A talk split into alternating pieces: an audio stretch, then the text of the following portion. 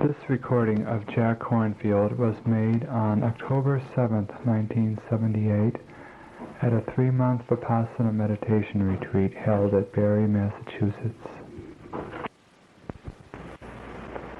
As I said before, to undertake a retreat like this is common in countries like Thailand and Burma for people to take time off in their life, two months or three months to do intensive practice. And in fact, it's a requirement for monks and nuns each year to do a three-month rains retreat, which may or may not be this intensive, but basically to stay in one monastery and particularly if they're in a meditative tradition, to devote themselves to practice. So we join them, join many other people in this undertaking. I'd like to first talk a little bit about how it's how it's seen or approached in monastery in Asia. We've really created a monastery here together.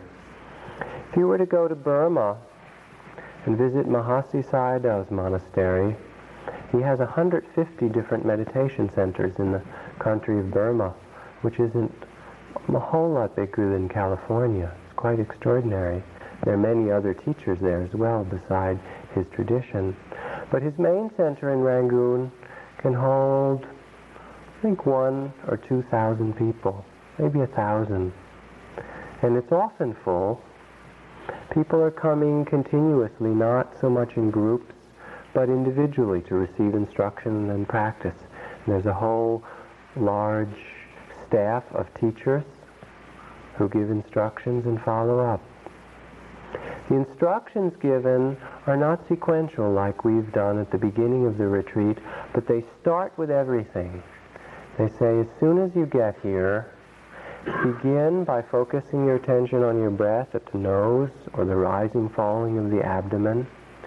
And every time your mind wanders to anything else, a pain, a sensation in the body, a thought, a sound, make a note of that. You're sitting, and there's a knee pain, paining, paining, then you don't like it, irritated, irritated, then you think about leaving, thinking, thinking, then you feel really bored, feeling bored, feeling bored, then a sound comes, hearing, hearing, then you see a picture of what that sound might be, seeing, seeing, then a reaction to that, gee, that's somebody else, thinking, thinking, to not let a single moment go by in which you're not noticing what the process of your experience is. Seeing, thinking, hearing, feeling, touching, painting, seeing, in, out, in, out, hearing, hearing, seeing. To slow down a whole lot, as Joseph demonstrated last night, to take perhaps half a minute just to turn your head and look at something and be aware of the seeing and the reaction, turning back, turning back, stopping, feeling settled, in, out again. That kind of care with everything, starting from the first day. They also start people from the first day with four hours sleep and work downward from there. So, and that's not to say that it's easy. It's difficult. It's difficult for people in Burma as it is here. But there's an expectation that if you come, you really want to do it. And the kind of care that's taken, that continuity of being with each single thing that happens without a break through the day, and of paying careful attention not to the content, but to the process of each thing that's happening, builds the samadhi, builds the concentration quickly for people. And many, many people in just several weeks get quite concentrated because people are willing to do it in a very full and wholehearted way. In addition, the interviews there are usually done in groups. They call it checking, and there's group checking, like five or ten people will come in a group, and one of the sayadaws there will ask, how's your meditation? Give you about 30 seconds to say what's happening. I'm seeing a lot of light. I've got a lot of pain in my body. My mind is confused a lot. Whatever it is, you just respond. You're right there. It's not a dawdling with it. And then he'll tell you what to do, which is usually, are you making a careful note of that? Pay attention to that. Or he might tell you to sit up straight or, or walk a bit more if you're feeling sleepy or something like that. Next, next, next. There's not much interest in psychological melodrama. It happens and people go through their ups and downs and my poor mother and I'm thinking of my child and I um, go through these trips about eating and all the kinds of trips that we know we go through. People aren't interested so much in that. They're really interested in you looking at the very basic process of your mind and how it happens, and in doing so, in getting some deeper insight and understanding that leads to real enlightenment. And that psychological stuff, although it's important to learn how to let go of it and see the patterns, is a much more superficial level of the mind and of understanding.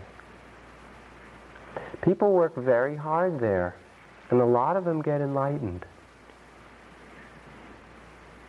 At least have some taste of enlightenment, is what I mean, some very deep understanding in themselves from their practice. So that's really the kind of thing that's expected and done, and people follow through on it. And it's that kind of energy and perseverance that brings quite wonderful results in practice. If you went to be in the forest tradition with someone like Ajahn Mun, who I read about last night, Ajahn Chah's teacher, being in the cave the night before with the demon, the forest tradition is even harder. It's an ascetic tradition, and I'll speak of it in a couple of nights more fully. But when Ajahn Mun's students would get malaria, which most everyone did who lived in the forest for very long in those days, until quite recently, he would say to them, You're not really a good monk unless you can sit up and meditate with it. And malaria is really knocks you out. I have had it. And it just, you know, it makes most of the kind of complaints that we have in practice seem much more um, trivial, perhaps, by comparison. That's just the, the kind of energy that people go about practice. This is a quote from uh, Gurdjieff, actually spoken through his student Ouspensky. says, if a person gives way to all their desires or panders to them, there will be no inner struggle in them, no friction, no fire. But if for the sake of attaining liberation they struggle with the desires that hinder them, then they will create a fire which will gradually transform their inner world into a single whole.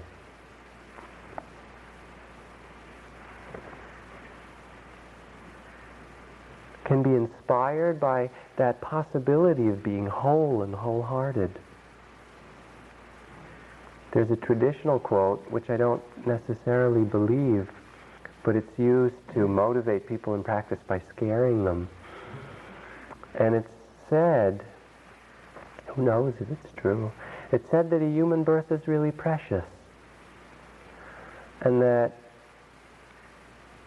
for a being who is born in one of the lower realms, an animal realm or some other realm, to be born as a human being is most infrequent. And the image that's given is if you can imagine an ox yoke, which is sort of a circular thing put over the neck of an ox, floating on the oceans, back and forth, tossed by the winds. And in the depth of the ocean is a blind turtle that every hundred years sticks its head up above the water. The chance that that turtle will stick its head up through the ox yoke is the chance of, of beings who are in the millions and billions and trillions of them in the insect and animal realm being reborn as a human? I don't know. But it is precious and it is special and our time here is really special. And it's not a question of practicing and losing weight or practicing and getting rid of our neurosis or figuring out our mother or our father or husband or wife trip. But it's really to get to the bottom of the question of life itself. Who are we? What makes up our experience? And to ask that question, to come to the end of our questioning, requires a kind of passion, a kind of urgentness to see, to know. When I practiced at Ajahn Asabha's, where I did the retreat in the room for more than a year, I never did anything so fully in my whole life. I practiced pretty hard at Ajahn Chah's, but I was going through my trips. Should I be here? Should I leave? All the kind of struggles that most people are probably familiar with in their practice. By the time I got there, I knew that I just couldn't, couldn't be half-hearted anymore, that it was too important for me. And I did it, and I just threw myself into it. And I made every movement slow, except when I was tired, which then I'd walk fast. And I sat and I walked and I sat and I walked and I started at four hours a night and I worked down and sleep. And I'm somebody who likes sleep a lot, so it wasn't easy particularly. And when I was tired, I'd sit uh, with my knee pain because I knew it would keep me awake. And I just did it. In, out, in, out, in, out, hearing, hearing, thinking, thinking, in, out. Again and again, coming back to the moment, seeing the process. And I went through incredible mood swings from depression to elation to depression. And I went through changes in concentration. Times it would get real concentrated and I feel like, wow, I'm really getting somewhere. And then it would drift away again. And I would keep doing it because at that time I really wanted to come to the end. I wanted to know. Christopher Titmuss, who teaches here at other times, many of you know, a very wonderful teacher and a good friend of mine. When he was first practicing in a monastery of Ajahn Dhammadharo's, where we spent some time practicing together, his body, he'd never done yoga, and he's kind of tall and, and gawky and not so, uh, wasn't so in touch with his body and not particularly athletic.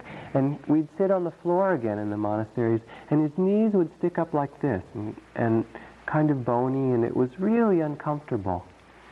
And there would be a long chant before meal times, and then we'd sit and eat meals. Um, and you weren't supposed to move during that time. And long periods of time of practice, sitting in front of the teacher or sitting in, in group practice, and then long standings, an hour or two standing meditation. And he said for his first year there, which was before I came, I was in a different monastery, he said he sat and he sat and there was so much pain and he just kept sitting, he just kept doing it. And one day, almost a year after he came there, it's like something snapped.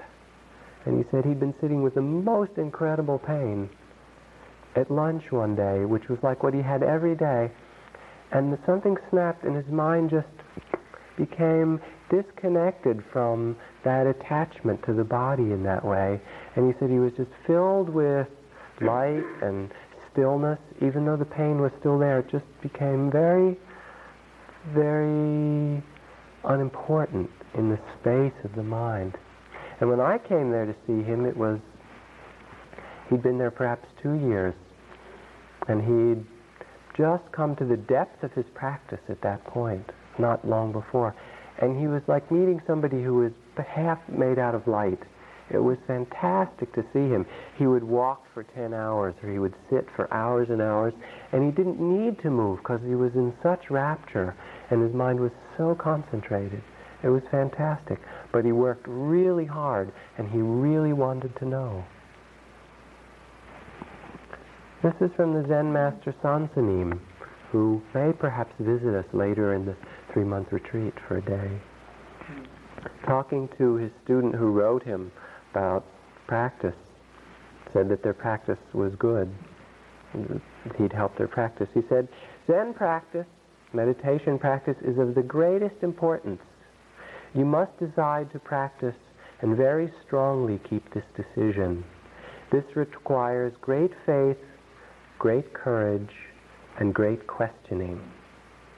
What is great faith? Great faith means that at all times you keep the mind which decided to practice no matter what. It's like a hen sitting on her eggs. She sits on them constantly, caring for them and giving them warmth so that they will hatch. If she becomes careless or negligent, the eggs will not hatch and become chicks. So Zen mind means always and everywhere believing in myself and my practice. I vow to become Buddha and save all beings. Next, What is great courage? This means bringing all of your energy to one point, to the moment. It's like a cat hunting a mouse. The mouse has retreated into its hole, but the cat waits outside the hole for hours on end without the slightest movement. It is totally concentrated on the mouse hole. This is Zen mind, cutting off all attachment and directing all of your energy to one point in the moment. Next, what is great questioning? This is like a child who thinks only of its mother, or a person dying of thirst who thinks only of water. It is called one mind. If you question with great sincerity, there will only be awareness, only wanting to know, and only seeing in each new moment. If you keep these three, great faith, great courage, and great questioning, you will soon attain enlightenment. You said that practice is difficult. This is thinking. Practice is not difficult. If you say it's difficult, this means you've been examining yourself too much, examining your situation, your condition, your opinions. So you say practice is difficult. But if you keep the mind that is before thinking and planning, then practice is not difficult. And it's not easy. The truth is only like this. Don't make difficult. Don't make easy. Just practice, and you will see.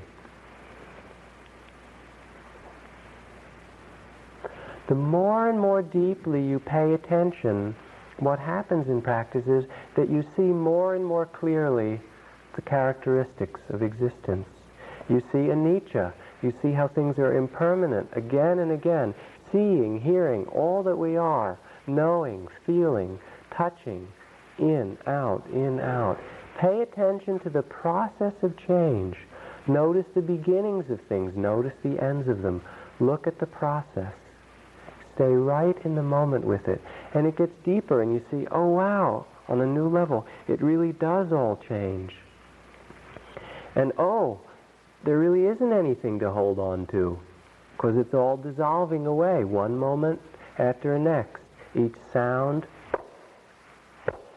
each word, each sight, everything dissolving, changing. Tune into that. The practice is really a deepening perception of this flow of experience that makes us up, of change from moment to moment, and of the of the unsatisfactoriness of it. At times it will seem really awful, boring, frightening, disgusting, perhaps, at certain times. That's insight too, because you can't hold on to it. At other times it'll be beautiful and rapturous. That's okay. The real practice is to keep letting go. If there's rapture, ah, oh, rapture, rapture, make a note of it, notice it there's concentration, be aware of that. If there's disliking, be aware of that. To let go of absolutely everything, to surrender from one moment into the next, into the next, and just to be there, no matter what happens. That's what brings enlightenment. Not trying to figure it out, not trying to make it better, not trying to change yourself, really being with it and seeing it and feeling it and noticing it. Doesn't mean the kind of energy and effort that I'm implying in the talk, that you can't do it with a light heart. I remember going to see Ajahn Tui, who is the, one of the teachers at this Burmese monastery where I was practicing quite intensively. And I've been working so hard, and I went to see him, and he looked at me and he said, do your walking and sitting, he said, with Jai Pong San, which is a Thai word for a heart with light. Okay? Light-hearted.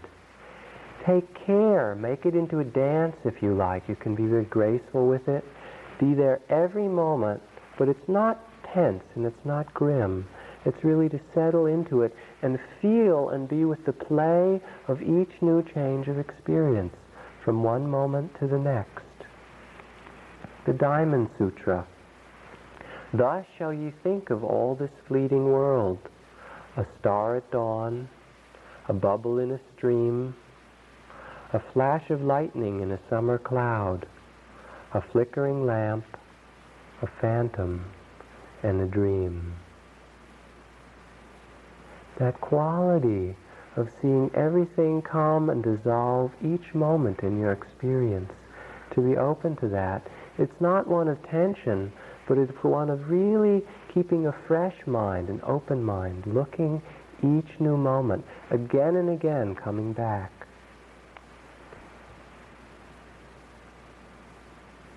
To tune into the empty quality of things they come and go. Kalu Rinpoche, who I've talked about earlier in the retreat, had a student in Canada. Many of you have heard this story having a great deal of difficulty. She came back from India and she was isolated, trouble with family and job, and she'd been a nun, and she felt just really, really off balance. And she wrote him a letter and said, Everything is difficult and struggle, but the one thing that keeps me going is that I keep you in my heart. And he wrote her a letter back, which was one line, and was very cutting he didn't want her to get trapped in anything. He said, the nature of the heart is emptiness. The nature of everything is emptiness. Don't hold on to a single thing. Not even anything. And then he wrote her a poem after that because even though it was like a sword, that letter, let go of even that. His poem quite beautiful. He said, when you practice the holy Dharma, slowly the clouds of sorrow will drift away, and the sun of wisdom and great joy will be shining in the clear sky of your mind. To practice really fully and wholeheartedly makes the space for that light to come from inside. I want to close then by reading you a poem from Rabindranath Tagore, who's a very great Indian poet. He won the Nobel Prize for his poetry around the turn of the century, called The Prayer of the Bodhisattva, since we're all bodhisattvas together. He said, Let me not pray to be sheltered from dangers, but to be fearless in facing them let me not beg for the stilling of my pain, but for the heart to conquer it. Let me not look for allies in life's battlefield, but to my own strength.